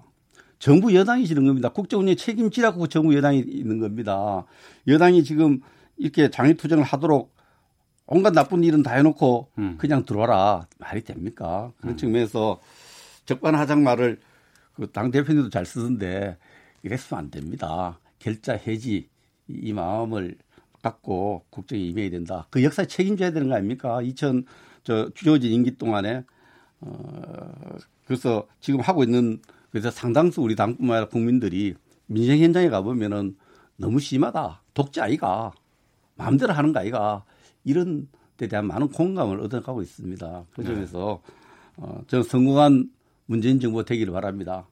이 자유민주주의 체제가 망가졌다, 망가뜨린 정부가 아니라 어, 정말 국민의 목소리를 경청하고 야당 제1야당 존중한 그런 정부가 되길 바랍니다. 결자 해지대 적반하장이 지금 계속 지금 치열하게 붙고 있는 짧게 상황인데요. 말씀만 올리면요. 예, 예, 김성환 의원님. 그러니까 뭐 잘 아시는 대로 패스트트랙은 이번 어 그러니까 20대 국회 내에 이 문제를 반드시 처리하겠다고 하는 어 여야 사당의 의지이지 그러니까 패스트트랙이 없다고 생각하시고 자유한국당이 논의에 적극적으로 참여하시면 됩니다. 아직 결정된 건 아무것도 없지 않습니까? 다만 언제까지 해결하겠다고 하는 의지를 담은 것이기 때문에 음. 패스트트랙이 없다고 생각하시고 그냥 들어와서 좀 적극적으로 논의에 임해 주시면 얼마나 좋을까 이런 마음입니다. 알겠습니다. 자, 더불어민주당의 김성환 의원, 자유한국당의 백승주 의원 두 분과 함께 정치화투 헤드라인 뉴스 듣고 계속해서 말씀 이어가도록 하겠습니다. 합동참모본부는 지난 4일 신형 전술 유도 무기를 비롯한 북한 단거리 발사체 다수를 포착했으며 이 가운데 수발의 고도가 20에서 60여 킬로미터에 달했다고 밝혔습니다. 국방부는 오늘 북한의 단거리 발사체 발사는 남북 군사합의 취지에 어긋난다면서 긴장 고조 행위 중단을 촉구했습니다. 김현철 통일부 장관이 내일 취임 후 처음으로 방북해 개성 남북 공동연락사무소를 둘러볼 예정인 것으로 전해졌습니다. 스포츠 혁신위는 폭력과 성폭력 피해자에 대한 실효성 있는 보호와 지원 체계를 확립하고 인권 침해 예방을 위해 독립성을 갖춘 스포츠 인권기구 설립을 권고했습니다. 서울 강남의 한 클럽에서 미성년자 출입 사건을 무마하는 대가로 금품을 받은 것으로 알려진 경찰에 대해 구속영장이 청구됐습니다. 지금까지 라디오 정보센터 조진주였습니다. 이어서 기상청의 강혜종 씨입니다. 네, 먼저 미세먼지 정보입니다. 오늘 미세먼지 농도 보통 단계를 유지하는 곳이 많겠습니다. 서울은 1세제곱미터당 59 마이크로그램이고 세종과 경북 43 마이크로그램 등 40 내지 50 마이크로그램 안팎을 보이고 있습니다. 대기 확산이 원활해서 내일도 대기의 질은 좋을 것으로 예상됩니다. 오존 농도는 충청도 기준으로 위쪽은 양호하고 충청 이남 지역은 나쁨 단계인 곳이 많으니까 이 점 주의하셔야겠습니다. 짙어가는 산천이 뚜렷이 보일 만큼 가시 거리 확보도 넉넉하게 되고 있고 하늘도 티 없이 맑습니다. 기온도 적당해서 최적의 기상 조건을 보이고 있는데요. 오늘 전국이 대체로 맑겠습니다. 낮 최고 기온은 서울 21도, 대전, 대구 23도 등 18도에서 25도의 분포가 되겠습니다. 내일도 날씨 비슷하겠습니다. 맑은 뒤에 오후에 구름 양만 늘겠고요. 서울의 아침 기온 10도 전국적으로는 최저 기온이 5도에서 14도의 분포로 아침에는 예년 기온 수준 약간 밑돌겠지만 낮에는 예년 수준의 기온에 맞춰지겠습니다. 서울 22도 등 18도에서 27도로 내일도 오늘처럼 일교차가 상당히 크게 나니까 건강 관리에 유의하셔야겠습니다. 내일과 모레 영동 지방을 중심으로 강풍이 불겠고 그 밖의 지역도 역시 바람이 강하게 불겠습니다. 대부분의 중부 지방과 일부 전남, 경남, 제주에는 대기가 매우 건조하고요. 그 밖. 밖의 지역도 대기 건조해지고 있습니다. 화재 예방에 신경 쓰셔야겠습니다. 지금 서울의 기온은 20.3도, 습도는 13%입니다. 지금까지 날씨 정보였고요. 다음은 이 시각 교통 상황 알아보겠습니다. KBS 교통정보센터의 박소영 씨입니다. 사고 여파를 크게 받는 곳이 있습니다. 올림픽대로 잠실 쪽 방화 부근에서 사고가 발생했는데요. 양방향 모두 1차로가 막혀 있어서 정체가 심합니다. 특히 지금 잠실 쪽으로는 행주대교 이전부터 거의 서 있다시피 하고요. 이후로 성수 부근에서도 전 시간에 있었던 사고 여파를 받고 있습니다. 반대쪽으로 성수에서 동작 사이 차가 많고 강변북로 일산 쪽으로는 성수 부근에 낙하물이 있습니다. 두 개 차로가 막혀 있어서 정체가 심하고요. 고속도로에서는 중부 내륙간 고속도로 창원 쪽으로 여주 분기점 부근에서 작업을 하고 있습니다. 한 개 차로가 막혀 있어서 뒤로 7km 구간 정체가 매우 심하니까요. 미리 우회하셔야겠습니다. 반대 양평 쪽으로 충주 분기점 부근에서도 작업 때문에 밀리고 있고요. 감곡 부근에서도 2차로에서 작업을 하고 있어서 양방향 모두 정체가 되고 있습니다. 그 밖에 경부고속도로 부산 쪽으로는 죽전에서 수원까지 밀립니다. KBS 교통정보센터였습니다.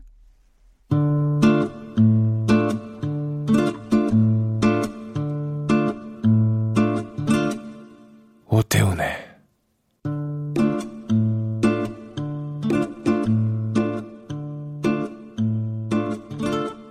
시사본부 네, 1시 30분 지나고 있습니다. 정치화투 더불어민주당의 김성환 의원, 자유한국당의 백승주 의원과 함께하고 있습니다. 청취자 1442번 쓰시는 분께서 민주당은 국정 운영에 책임이 있는 여당이니까 끝까지 야당을 설득하고 안고 가야 하지 않을까요? 먼저 손을 내밀어야 합니다라는 의견 보내주셨고요. 어, 여러 분들께서 청취자께서 의견을 보내주고 계시는데 지금 음, 이 부분도 좀 말씀을 좀 나눠보겠습니다. 어, 최근에 뭐 여론조사 수치를 제가 말씀드리진 않겠습니다만 취임 2주년 맞는 문재인 대통령 5월 9일이면은 만 2년이 되는 것 같아요. 국정 지지율이 뭐 50% 육박하고 있다 뭐 이런 얘기들 나오고 있고 또 여당인 더불어민주당도 뭐 지지율 40%를 회복했다. 한편으로는 또 자유한국당도 지금 최고의 지지율을 지금 구가하고 있는 상황이에요. 이런 상황들을 어떻게 보시는지 좀 궁금하네요. 먼저 백승주 의원께서 말씀해 주시죠. 예, 우선 그 수치와 추세를 보면은 여야가 갈등이 이렇게 심화되면서 어 양측을 지지하는 세력이 결집하는 현상을 이렇게 보이는 것 같아요. 중도층에 있는 사람들이 네. 중도층이 머물러지 않고 어, 또 여당을 지지하면 여당을 지지하고 또 야당을, 지, 야당을 지지하는 세 결집이 선거철도 아닌데 세 결집이 진행되고 있다 이렇게 보여지고 이런 과정에서 중소 정당들이 굉장히 좀 많이 위축되어 가죠. 음. 이런 이런 추세가 있어서 아마 우리 국민들의 의식 속에는 의식 속에는 어, 이 정치적으로 거대 양당제를 좀 선호하고 있는 것이 아닐까. 네. 정치적 위기가 왔을 때, 어, 그 책임에 대한 문제 때문인지 몰라도 하나의 그 양당제도를 선호하는 의식 흐름이고 지금 일어난 일들은 하여튼 양측이 모두 공이 세 결집이 생사를 건세 결집이 진행되고 있다 저는 그래 봅니다. 네.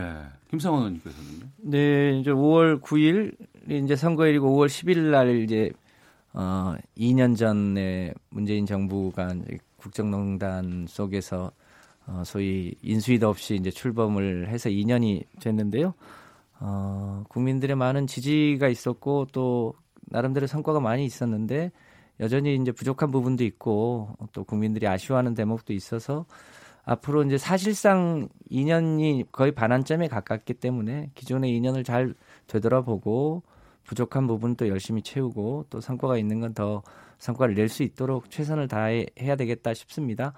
문재인 정부가 곧 민주당 정부이기 때문에 국민의 성공을 위해서 문재인 정부가 성공할 수 있도록 해야 되겠죠.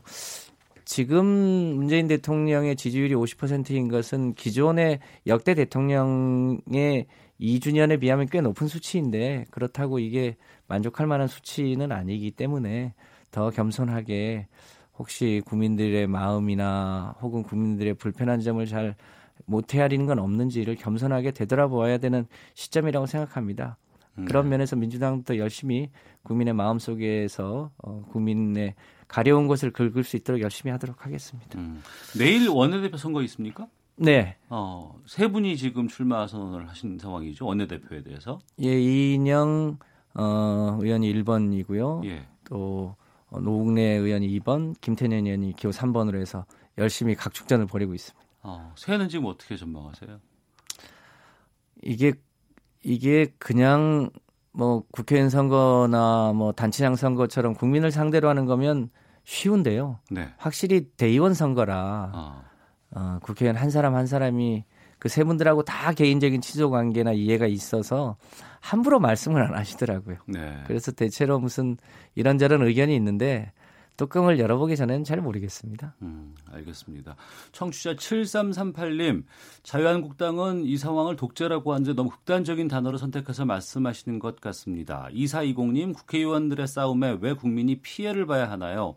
민생 법안이 산처럼 쌓여 있습니다. 할 일은 하면서 투쟁을 이어갔으면 합니다. 라고 의견 주셨는데, 제가 그 민주당 원내대표 선거를 말씀을 좀 여쭤본 이유가 그래도 새로운 원내대표가 구성 어, 원내 꾸려지면 또 지도부가 구성이 되면 자유한국당도 좀 그걸 좀 여러 가지 그 분수점으로 봐서 좀 들어올 수도 있지 않을까라는 생각이 들기도 하는데 그럴 가능성은 없나요? 어떻습니까? 음, 새 지도부의 어떤 개인적인 어떤 전국에 대한 해법 어, 구상이 아니겠습니까? 예. 이렇게 그런 구상이 어떤 내용에 따라서 달라지겠죠. 음. 어쨌든 음. 어, 전국의 분위기는 예. 민주당의 새로운 원내 지도부가 구성되면은 어, 새로운 어떤 해법들이 모색될 수 있다고 일반 국민도 그렇게 생각하고 저도 그것이 하나의 전기가 되지 않을까 이런 생각을 해봅니다. 마이크를 좀 가까이 예, 부탁드리겠고요. 네. 알겠습니다. 아, 백승주 의원께서 또 이분 분야의 전문가기 때문에 제가 좀 이 질문도 드리겠습니다. 주말에 북한이 발사체를 쏘아 올렸습니다. 신형 전술 유도무기라는 국방부 발표가 있었고 이 부분에 대해서 어떻게 보시는지 좀. 그 부분 말씀드리기 전에 김상현 의원이 말씀하신 집권 이제 2년차 지나가는데 예, 예. 대통령과 민주당에게 제가 딱 하나 권하고 싶은 게 있어요. 예. 대통령 취임사를 한번 읽어봐달라고 부탁드리고 싶어요. 취임사? 예. 예. 어, 문재인 대통령 취임사에 보면 좋은 말 다 들어 있습니다. 통합과 공존의 새로운 세상, 승자도 패자도 없는 동반자, 진정한 국민 통합이 시작되는 날, 예. 취임식 날 이렇게 얘기했는데 이 말을 기준으로 해서 집권 2년 차를 한번 돌아봐 주시기를 부탁드립니다. 예. 예.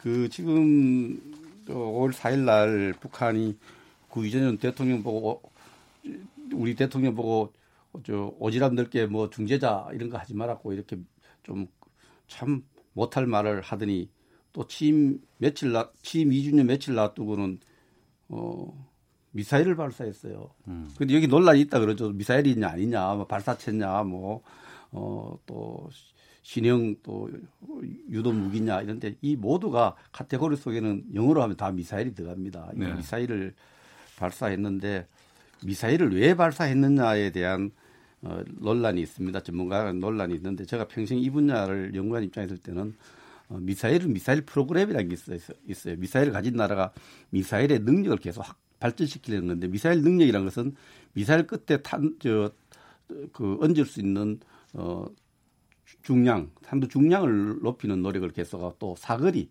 이를 높이는 노력을 하고 있는데 어쨌든 이번에도 북한은 어, 미사일을 신형 뭐 공중 무기라는 이름을 붙이는데 미사일의 어떤 능력을 어, 강화하려는 이런 목, 군사적 목적으로 했다고 이렇게 봅니다. 왜 그러면 이렇게 하느냐? 물론 이 보도, 되겠지만 어, 요격을 피할 수 있는 그런 새로운 어, 미사일 개발하고 있습니다. 그 미사일 우리 핵무기를 사용할 때는 손으로 던질 수 있는 건 아니에요. 미사일이 실거나 폭격기 실어서 떨어뜨리거든요. 그래서 미사일 능력이 강화는 바로 핵무기를 전술적으로 사용할 수 있는 능력이 강합니다. 그런 측면에서 이 상황을 군사적으로 심각하게 봐야 된다. 북한이 핵 폐기를 할 것인가 안 할 것인가 고민하는 것이 아니라 네. 핵 능력, 핵 사용 능력을 강화하기 위한 이런 훈련을 계속하고 있다. 이 부분에 대해서 우리가 심각하게 보고 어, 여기에 대해서 우리 정부가 어, 대응을 해야 된다 저는 그렇게 생각을 합니다. 심각하게 보고 대응을 해야 된다고 말씀하시는데 김성환 의원님께서 아무래도 이게 이제 대북 제재 위반은 해당되지 않지만 아무래도 우려스러운 건 사실이죠. 다만 이 도발의 성격을 어떻게 볼 거냐. 기존 한우위 회담 등을 포함한 북미 회담 또 남북 간의 약속을 어, 근본적으로 파기하자는 것이냐 아니냐에 대해서 대체로 전문가는 협상을 파기하기 위한 적극적 도발로 읽혀지진 않는다. 어, 그렇지만 기존의 이 하노이 회담 때 어, 트럼프 대통령이 얘기했던 것처럼 일종의 어, 빅딜이 있어야 어, 제재 해제가 있다고 하는 이런 이런 이런 방식에 대해서는 북한이 동의하기가 어려우니 소위 올 12월까지 열어놓은 북미 간의 회담에 일종의 협상의 방식과 내용을 좀 달리 하자고 하는 일종의 소극적 도발이자 그것을 그것과 관련된 이제 메시지를 낸 거죠. 다만 어, 이것을 이런 이런 뭐랄까 군사적인 실험 방식이 아니라 대화로 했으면 더 좋았을 텐데 하는 아쉬움이 있는 거죠. 그럼에도 불구하고 이 직후에 어, 폼페이오 국무장관이 대북 제재 위반은 아니다. 네. 대화를 원한다는 메시지를 내고 있고 어, 우리 역시 이, 이 부분에 대해서 어, 일종의 9.19 군사 합의를 정면으로 위반한 것은 아니지만 그 취지에는 옳지 않기 때문에 음. 적극적으로 어, 남북 간의 북미 간의 대화를 통해서 궁극적으로 비핵화와 어, 북한과 어, 우리 남한이 일종의 대통령께서는 이 함께 살아야 될 생명 공동체라는 표현을 했잖아요. 전쟁이 일어나면 북한만 괴멸되는 게 아니라 남쪽에도 엄청난 피해가 있기 때문에 전쟁의 방식이 아닌 평화와 번영의 길로 함께 나가자고 하는 일관된 메시지를 낼 수 내고 있어서 이 부분이 이제 올 하반기에 굉장히 주요한 쟁점이 될 거라고 생각합니다. 그러니까 우리 정부도 그렇고 이제 미국 쪽에서도 그렇고 이제 발사체냐 뭐 미사일이냐 여기에 대해서 어, 큰뭐 의미라든가 이런 걸 두는 부분은 분위기는 아닌 것 같은데 지금 자유한국당에서는 정부의 태도라든가 이런 것들을 지금 강력 비판하고 있는 상황입니다. 어, 황교안 대표는 정부의 발표가 거짓이라고 이야기를 하고 있고 나경원 원내대표는 굴종 대북 정책의 결과 이렇게 주장을 하고 있는데 여기에 대해서 백승주 의원께서 좀 구체적으로 말씀해 주세요. 국방부가 예. 발표하고 난 뒤에 바로 미사일이라고 했죠. 네. 어, 미사일을 하고 나서 40분 지난 이후에 발사체로 이렇게 수정했는데 뭐 기술적인 검토의 결과인지 그 정치적 대북 정책 고려한 건지는 제가 국방위를 통해 좀 따져봐야 될 부분입니다. 그러나 국방부가 미사일로 했다가 발사체로 바꾼 부분 이 네. 부분만 해도 군에 대한 신뢰가 어, 말이 아닌 거죠. 음. 그런 부분도 있고 또 폼페이오 미 국무장관의 그 말 속에 우리 정부가 좀 안도하고 그 위반한 거 아니다 하지 않느냐 이렇게 이야기하고 저는 그건 정말 잘못됐다고 봅니다.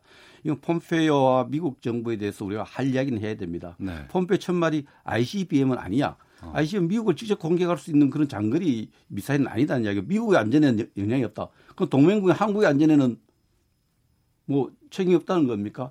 이런 부분에 대해서 전 폼페이오 실수했다고 생각합니다. 그 이런 부분 당당하게 에, 얘기를 해야 되고 이 국방부가 아, 여러 가지 이 지금 신형 예를 들어 신형 공중 신, 신형 유도 무기 이 표현도 북한이 표현이에요. 음. 우리가 북한이 미사일 쏠 때마다 이름 붙이는 게 있어요. 무수단이라는 지역에서는 무수단 미사일, 대포동에서는 대포동 미사일. 이번은 호도에 쏘기 때문에 호도 미사일인 겁니다.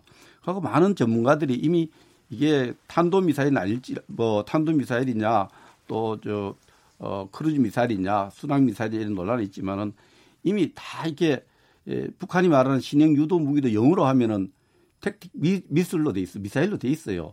미사일 범주 들어가기 때문에 뭐 또 정부는 평화적으로 북한 핵 문제를 해결할 노력을 하기 위해서 여러 가지 이야기를 할 수 있지만 국방부 합참은 이 가지고 있는 군사적 의미에 대해서 집중적으로 분석을 해서 북한에서 강력히 규탄하고 항의하고 이게 남북한 합의를 위반한 것을 지적을 해야 됩니다. 네. 이 부분을 자꾸 위반 아니라고 이렇게 하는 거는 어, 정말 국민들에게 걱정을 드리는 일입니다. 시간이 다 돼서 한 30초 정도만 네. 김성원 의원께 시간 그 드리겠습니다. 자유한국당은 참 편한 대로 얘기를 해요. 왜냐하면 우리 한국과 미국이 조금만 엇박자 나면 한미 동맹에 균열이 생겼다고 뭐라고 하고요.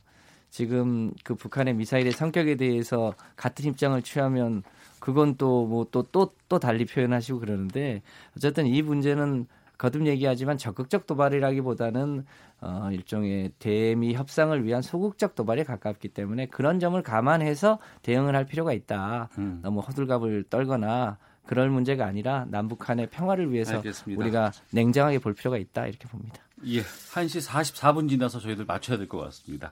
자, 더, 더불어민주당의 김성환 의원, 자유한국당의 백승주 의원 두 분과 함께 아, 허심탄회한 여러 가지 속내 들어보는 정치화투 마치도록 하겠습니다. 두 분 말씀 고맙습니다. 네, 네 감사합니다. 감사합니다.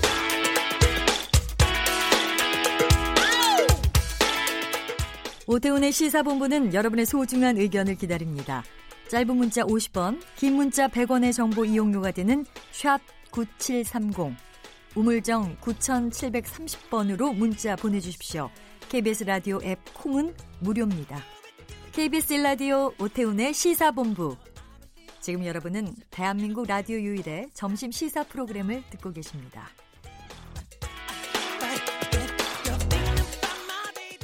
네, 문화, 예술, 연예계 이면을 들어가보는 시간 하재근의 문화살롱 문화평론가 하재근 씨 자리하셨습니다. 어서 오십시오. 예, 안녕하세요.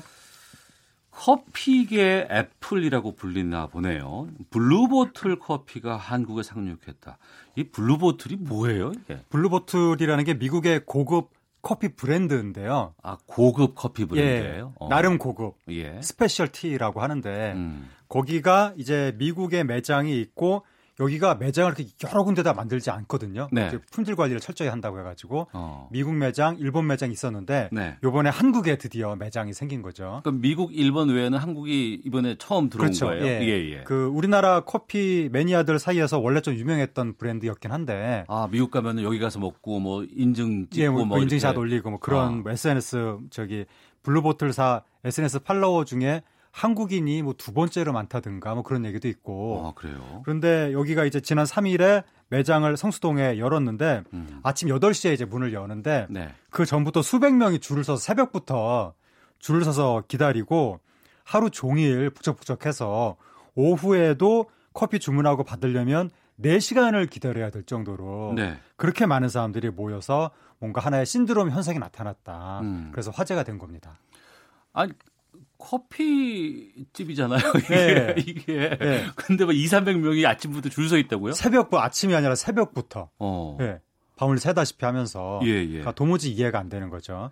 그리고 첫날 문을 개장한 첫날 그냥 자영업 가게 문 하나 열었을 뿐인데 네. 그 오후 4시 30분 기준으로 음. 그 트위터에 우리나라에서 블루보틀 키워드가 들어간 트윗이 1만 6천 건이 올라오고 거기서 앞에서 몇 시간씩 사람들이 줄을 서서 기다리니까 네. 이날 날씨가 26도였다고 하는데 예, 예. 햇볕을 받으면서 막 기다리니까 어. 그 거기 내부 잔에 종이 잔에 네. 물을 따라서 이제 사람들한테 나눠줬는데 거기 종이 잔에 이 블루보틀 로고가 박혀 있답니다. 그것도 찍어서 네, 올리고 그걸 또 찍어서 인증샷을 올리고 예. 좀 너무 과민한 거 아닌가 뭐 그런 생각이 드는데 하여튼 그런 일이 벌어졌습니다. 어. 이 블루보틀 커피가 이렇게 인기가 많은 이유가 뭐예요, 그러면? 그러니까 이게 이른바 스페셜티 커피라고 하는 건데 네. 품질 관리를 철저하게 해서 좀 고급진 커피다, 고급스럽다. 그리고 매장을 일반 커피 전문점과는 달리 뭔가 자기들의 그 자존심을 지키려고 하는 음. 그래서 그 안에는 뭐 와이파이도 없고 콘센트도 없고 그냥 커피의 맛에 집중하라 뭐 이런 식의 꼭 무슨 커피 장인 같은 그런 자기들의 칼라를 지킨다고 해가지고 네. 뭔가 같은 이 업계의 선도적인 브랜드다라고 하면서 많은 분들이 이거를 이제 선호하게 된 건데 음. 아무래도 이게 유명 브랜드다 보니까 브랜드 자체에 많은 분들이 이거를 조금 선망하고 이거를 나도 이걸 쓰, 썼다라고 하면서 SNS에 인증하려고 하고 뭐 그런 심리가 나타나는 것 같습니다. 그런데 커피 가격이 참 비싸잖아요. 네. 어떨 때는 뭐 음식보다 비싸다고 하는데 네. 왜 이렇게 비싼 거야? 그렇게 물어봤을 때 대부분의 얘기가 그랬거든요. 그 안에서 뭐 컴퓨터도 쓸 수 있고 콘센트에서 그 공부도 네. 할수 있고 와이파이도 다 이렇게 그쪽에서 할 수 있으니까 네. 그래서 비싸다고 하는데 여기는 그것도 없다면서요. 그것도 없다는 거죠. 그래서 네. 지금 그 뭐 카공족, 카페 공부족한테 이제 문제가 생긴 거 아닌가. 그 와이파이도 안 되고 콘센트도 없으면 노트북을 못 쓰니까. 예, 예. 그래서 그 말씀하신 그런 식의 여기는 오랫동안 여기 여기에서 공부할 수 있다는 게 하나의 그 비싼 커피 값에 대한 뭐랄까 뭐 정당화였는데 음. 그런 것도 없으면 6천 원 정도를 내고 과연 이게 먹을 만한 가치가 있는 것인지 좀 냉정하게 따져봐야 될 것 같은데 많은 분들이 그 따져보기보다는 그냥 이 유명한 브랜드 커피를 내가 마신다. 이 유명한 장소에 내가 앉아 있다 간다. 여기에 의미를 두면서 뭐 돈을 지불하고 있는 것 같습니다. 커피가 6천 원이에요 여기? 예, 여기 6천 원짜리도 있고, 예. 그 저기 제일 유명한 게 5,800원이고, 그다음에 그 그보다 조금 비싼 게 6,100원인데, 음. 이것도 이제 그 유명한 게 미국에서는 5,046원에 파는 걸 우리나라에서는 5,800원에 팔고, 그 다음에 6,100원짜리는 미국에서는 5,000 이것도 한 5천 원 정도 파는 건데 우리나라에서는 6,100원에 팔고 네. 그래서 한 몇백 원 내지 한 천 원 정도를 더 받는 거죠 우리나라에서. 어. 그럼 이런 이렇게 똑같은 상품을 어디에서만 더 비싸게 팔면 거기 있는 고객을 우리가 요즘 네티즌 용어로 호갱이라고 하는데 네. 이게 비싸게 주고 사는 사람을 음. 우리나라 한국 소비자를 지금 외국 브랜드들이 호갱 취급을 하는 거 아니냐. 왜냐하면 이 회사뿐만이 아니라 다른 외국 브랜드들도 똑같은 상품을 유독 한국에서만 비싸게 판다는 이야기가 있는데 네. 그걸 한국 소비자들이 사주니까 그러니까 자꾸 이런 일들이 반복되고 있는 것 같습니다. 음. 이런 그 외국 브랜드가 입점했을 때 뭐 열풍 불고 이런 게 지난번에 햄버거 가게도 한 번 있지 않았습니까? 네, 강남에서 미국의 뭐 뉴욕인가 거기서 유명하다는 햄버거 브랜드가 우리나라 강남에 문을 연다고 하니까 예. 그때도 신드롬이 나타났었는데 어. 뭔가 해외 브랜드 미국 브랜드를 선망하는 이 분위기가 너무 강한 것 같고 예, 예. 그 미국 브랜드를 쓰면서 뭔가 미국 유학생 같은 느낌 유행이 앞서간다는 느낌 뭐 그런 걸 받는 것 같고 많은 아, 그 분들이 그 햄버거 먹거나 뭐 이런 커피를 먹으면 미국 유학생 같은 느낌이 드나 봐요. 뭐 그런 거. 예. 어. 예. 그리고 또 많은 분들이 이벤트에 목이 말라서 예. 그러니까 어떤 화제가 될 만한 이슈가 딱 떠오르면 다 그리로 몰려가는 현상이 나타나고 어. 그걸 또 SNS에 인증을 하려다 보니까 더 이제 많은 분들이 하나의 그게 유행이 돼가지고 내가 이걸 인증해서 인싸가 되겠다. 그러니까 어. 이제 무리해서 떨어지지 않고 무리의 중심에서 관심을 받는 그걸 인싸라고 하는데 핵인싸가 되겠다. 막 그런 식의 흐름이 나타나고 또 요즘에는 많은 그 젊은이들이 소확행이라고 해서 무슨 거대하고 의미가 크고 그런 일보다는 생활의 소소한 데서 작은 행복을 찾겠다라고 하니까 음. 작은 이벤트를 많이 찾아서 이런 일들이 나타날 때마다 큰 신드롬이 어, 어 신드, 신드롬으로 진화하고 있는 것 같습니다. 네. 또 저희가 좀 아재 같은 느낌이라서 그 젊은 분들의 그런 공감을 우리가 못해서 좀 좀 이렇게 반감이 좀 있지 않나라는 예. 생각이 들기도 하고 혼나는 거 아닌가 싶기도 하고 예. 좀 그러네요. 근데 뭐 저는 뭐 예, 아재라서 그런지 하여튼 도무지 이해가 안 되고. 예. 그러니까 우리나라가 너무 유행이라든가 쏠림 현상이 크게 나타나서 음. 많은 분들이 유행에 민감하다. 네. 그러니까 고급 커피, 뭐 나만의 뭐 좀 이렇게 좀 섬세한 커피 음. 문화를 즐기겠다는 그 선호도는 이해가 되는데 네. 그게 왜 꼭 이 브랜드야 하느냐. 우리나라도 보면 왜 커피 장인들 요즘에 많거든요. 음. 동네에도 그 이런 그 커피 잘 만드는 분들도 있고. 예. 그런데 각자 개성에 맞고 가면 되는 건데 어. 왜한 곳에 쏠리냐는 거죠. 예. 이거는 단순히 커피 취향의 문제가 아니라 어. 이게 트렌드에 쏠리는 현상이 나타나고 있는 것이고 네. 한국 사회가 그게 유난히 심하기 때문에 외국은 이렇게까지 나타나진 않는데 음. 결국 우리나라의 문화적 회귀화 여기에 대해서는 저는 고민해 볼 문제가 있다고 생각합니다. 알겠습니다. 청취자 리코님께서 이런 기사 볼 때마다 궁금한 것이 정말로 눈 가리고 블라인드 테스트하면 커피 맛 구분할 수 있는 걸까요? 라고 궁금증 보내주셨습니다. 자, 문화살롱 아, 다음 주제로 가보겠습니다. 저희가 문화살롱 하고 나서 이제 거의 1년 다 돼가는데 몇 번을 다뤘어요. 네. 네. 근데 다루고 나서 이제 그만 다뤄야지 했는데도 불구하고 계속해서 뉴스를 몰고 다니는 그룹이 있습니다. 방탄소년단. 스타디움 투어를 시작했다고요? 예. 아니 방탄소년단을 왜 그만합니까? 계속 해야죠 네. 이제. 예. 지금 단군 이래 최대로 지금 유명해진 한국인 중에 한 팀인데 음. 방탄소년단이 하여튼 한 걸음 걸음 내디딜 때마다 계속해서 역사를 쓰고 있는데 네. 이번에는 드디어 스타디움 투어를 시작했습니다. 스타디움 투어는 뭐예요? 스타디움이라는 건 대규모 종합 경기장을 스타디움이라고 하죠. 예, 예. 우리나라 같으면 잠실 종합 경기장. 네. 그런 데서 어, 경기, 아니, 저 경기가 아니라 노래 공연을 하면서 음. 이 도시, 저 도시 다니는 거, 스타디움 도장 깨기, 네. 이런 걸 보고 스타디움 투어라고 하는데, 아. 요번에 방탄소년단이 드디어 스타디움 투어를 시작한 거죠.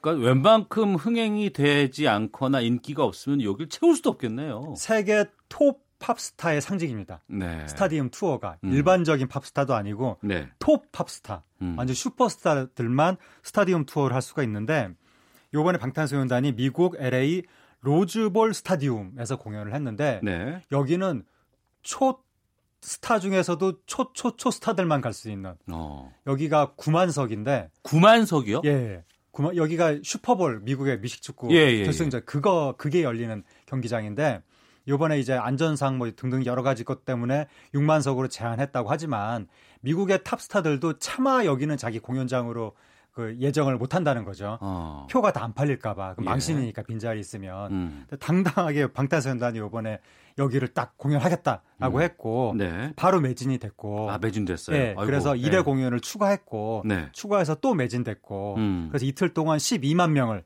여기에서 동원하면서 예 스타디움 투어의 막을 올렸습니다. 네. 그러니까 로스앤젤레스 로즈볼 경기장에서 한 거고 네. 그외 다른 곳에서도 계속 투어를 한다면서요. 여기 다음에 이제 시카고, 뉴저지, 브라질 상파울루, 영국 런던, 프랑스 파리, 일본 오사카 등등등 어. 이런 곳에서 스타디움 투어를 하게 되는데 예. 다 수요 예측을 잘못해 가지고 어. 한 번만 하는 걸로 했다가 추가 추가 추가돼서 지금 총 16회로 도시는 8개지만 공연 횟수는 총 16회로 추가가 다 된 거죠. 그러면 지금 조심스럽게 여쭤보는데 네. 이 정도의 규모와 숫자라 그러면 예전에 네. 막 마이클 잭슨 막 이 정도 아닌 건가요? 마이클 잭슨보다는 좀 못할 것 같고요. 네. 마이클 잭슨하고 비틀스가 팝의 제왕. 네. 어, 그 방탄소년단은 팝의 왕 정도는 됐을까요? 어. 황제 다음의 왕이니까. 그러니까 그, 이 마이클 잭슨은 모든 분야를 통틀어서 제왕이었고 음. 방탄소년단은 세계 최고의 아이돌 그룹이니까 네. 그 마이클 잭슨은 바로, 바로 옆은 아니고 바로 아랫자리다. 어. 그 정도로 볼 수 있을 것 같은데 근데 지금 이게 16회 스타디움 공연 잡았는데 몽땅 매진이고 예. 표를 못 구해서 난리가 났거든요. 서양에서 이렇게 봤을 때는 다음 투어 때는 이거보다 훨씬 규모가 커지면서 음. 거의 그때는 마이클 잭슨급으로 올라갈 수 있을 것 같습니다. 네. 빌보드에서도 이관왕에 올랐잖아요. 빌보드 음악상 시상식에서 예. 이번에 이관왕에 오르면서 톱 소셜 아티스트는 3년째 어, 3연패를 했고 음. 그다음에 톱 듀오 그룹 그러니까 한 명이 넘는 듀엣부터 그룹에 이르기까지 모든 복수의 가수 중에서는 방탄소년단이 최고다라고 하면서 요번에 그 상을 준 것이고 네. 이게 이제 방탄소년단의 서구에서의 위상이 하나 더 올라간 거죠. 음. 이관왕을 하면서.